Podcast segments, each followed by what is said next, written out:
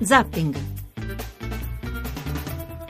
La vigilia per il nuovo presidente si surriscalda. Domani sera a quest'ora già dovremmo sapere l'esito della prima votazione. Oggi gli incontri di Renzi con Bersani e con Berlusconi dicono che il nome ancora non c'è, solo i soliti che salgono e che scendono. Più tardi ne parleremo con voi e con due giornalisti. Buonasera da Ruggero Po. Insieme fino alle 8.40, quando comincerà Parma-Juventus. Il nostro viaggio serale partirà dai camerini del Teatro Ghione di Roma, dove va in scena il Mercante di Venezia e dove incontreremo fra pochissimo uno Shylock d'eccezione.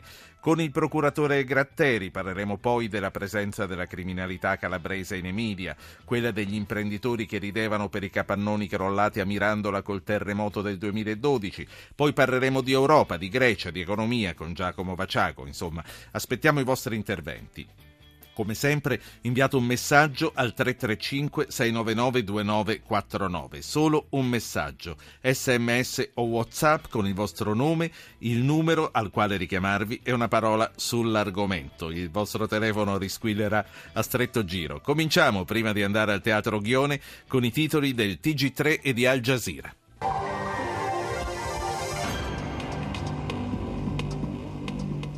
Quirinale, giornata di consultazioni a Palazzo Chigi, il PD con Bersani, poi Berlusconi e Casini, Renzi, niente veti, possibile un nome fuori dal Nazareno. Con Renzi non è stato individuato un candidato, ma andiamo avanti, lo ha detto Berlusconi, non conviene a nessuno rompere accordo e patti, domani nuovo incontro. Dal Movimento 5 Stelle una rosa con 10 nomi, tra loro Bersani, Prodi e Cantone, domani il voto della rete, Lega e Fratelli d'Italia indicano Feltri. Ad Atene, riunione del nuovo governo Tsipras, almeno di pensioni e stipendio minimo, alta le privatizzazioni, il ministro delle finanze, ci aspettiamo New Deal europeo. In Siria annunciata la liberazione del giornalista giapponese e del pilota giordano nelle mani dell'ISIS, ma non ci sono conferme, richiesto lo scambio con una terrorista. I tentacoli dell''ndrangheta in Emilia-Romagna, più di 160 arresti, infiltrazioni negli appalti post-terremoto, le risate al telefono come per l'Aquila. Anche di questo parleremo, ve lo dicevo più tardi, prenotatevi. C'è un giallo per quanto riguarda, un giallo per modo di dire, per quanto riguarda gli ostaggi nelle mani dell'ISIS. A un certo punto nel pomeriggio sembrava che Al Jazeera avesse dato la notizia della liberazione, dello scambio avvenuto, poi non è stata confermata e la stessa Al Jazeera sul sito, e come sentiamo nei titoli di poco fa, non lo conferma e parla ancora delle trattative. This is Al Jazeera.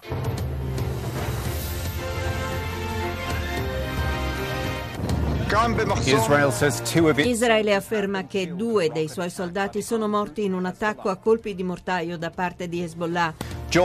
La Giordania fa un'offerta all'ISIS, liberare un pilota in cambio di un ostaggio. L'esercito della Nigeria accusato di aver ignorato i ripetuti avvertimenti prima dell'attacco di Boko Haram, in cui sono state uccise centinaia di persone e bambini. Ed arrivano i tagli. Il piano della Russia per ridurre le spese di fronte alla crisi.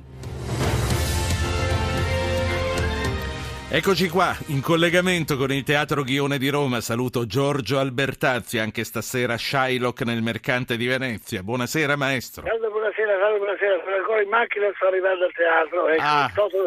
Quindi... Stavo ascoltando il Toto Presidente finora. Domani lo facciamo il Presidente, maestro. Domani sì, no, ma domani lo facciamo il Presidente, lo fanno, insomma.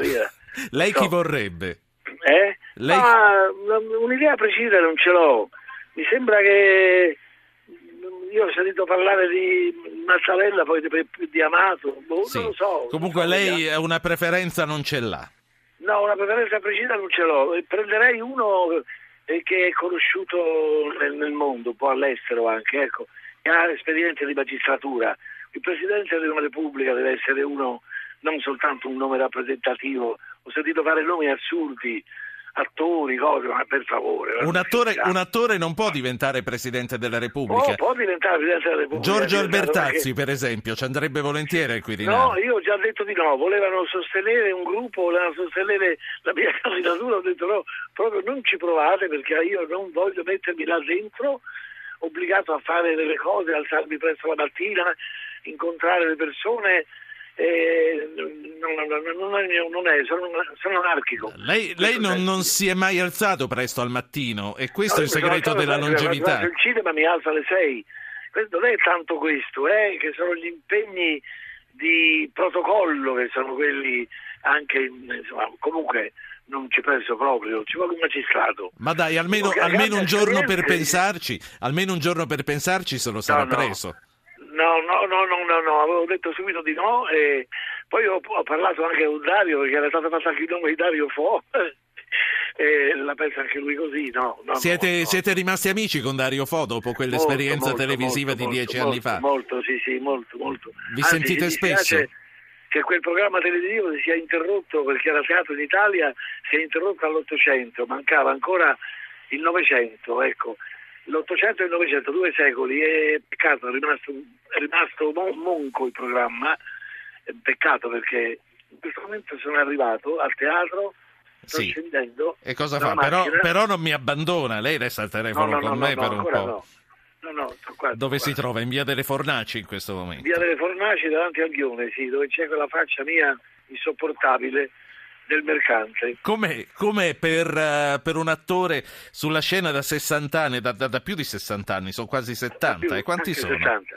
Com'è 70, entrare 70. In un teatro ogni volta dopo tanto tempo coi propri manifesti, percorrere i corridoi ancora spenti, andare in camerino, accendere le luci? È come per un nuotatore entrare in piscina. È chiaro, l'immagine è molto chiara. Senta, sempre Shakespeare, come nel 49 quando debuttò in Troilo e Cressida diretto da Luchino Visconti.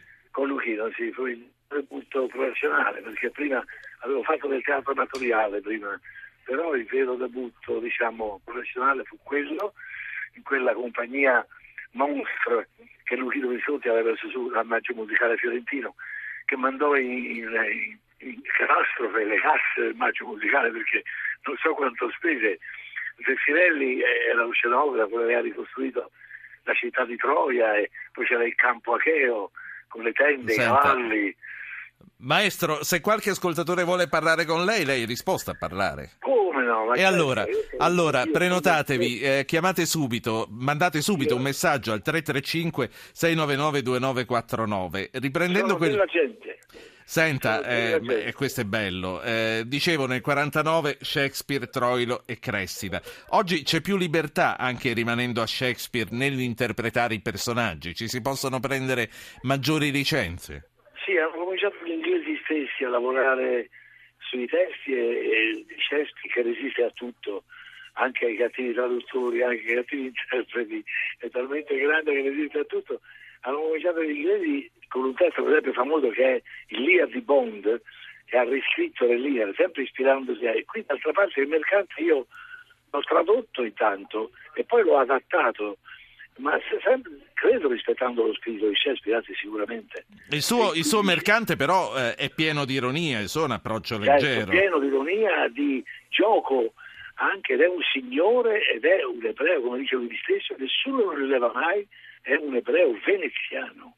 Quindi è un ebreo della diaspora, è uno di quelli che è diventato ebreo del paese in cui vive, è un ebreo tedesco, un ebreo italiano, un ebreo, lo dice alla fine, sono un ebreo veneziano, ed è un signore che presta denaro a interesse, come le banche, d'altra parte. Ecco. Però vuole in cambio qualche cosa... No, ma perché viene odiato, lui viene irriso dai mercanti veneziani, perché il mercante di Venezia non è lui, è Antonio, no? Antonio, questo omosessuale, che ha questi giovani leoni veneziani intorno a sé, tra i quali c'è Bassanio, che è innamorato di questa Porzia, mitica principessa, che sta in un castello.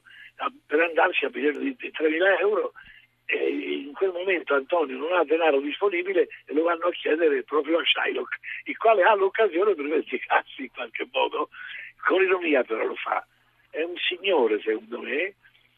Io voglio dire, mi sembra che Shakespeare non abbia voluto scrivere un testo anti-ebraico, però in questo momento è importante, c'è tanta gente che viene in camerino a dire che vedendo questo Shylock si capiscono molte cose degli ebrei. Sì.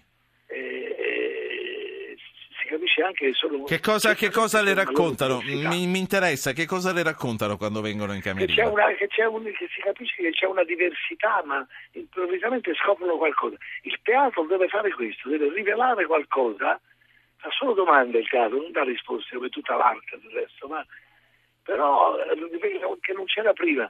Questo spiega forse il successo di questo spettacolo che per la terza volta ritorna a Roma nella stessa stagione, perché vabbè, uno può andare un anno via l'altro, ma nella stessa stagione abbiamo fatto prima un mese, poi 7 settimane, adesso altre 3 settimane. Adesso state fino all'8, fino all'8 di febbraio. Sì, Maestro, c'è un ascoltatore che immagino voglia parlare con lei, chiama da Pozzuoli. Prego. Come si chiama? Pozzuoli. Castro, mi sembra. Buonasera, signor Castro.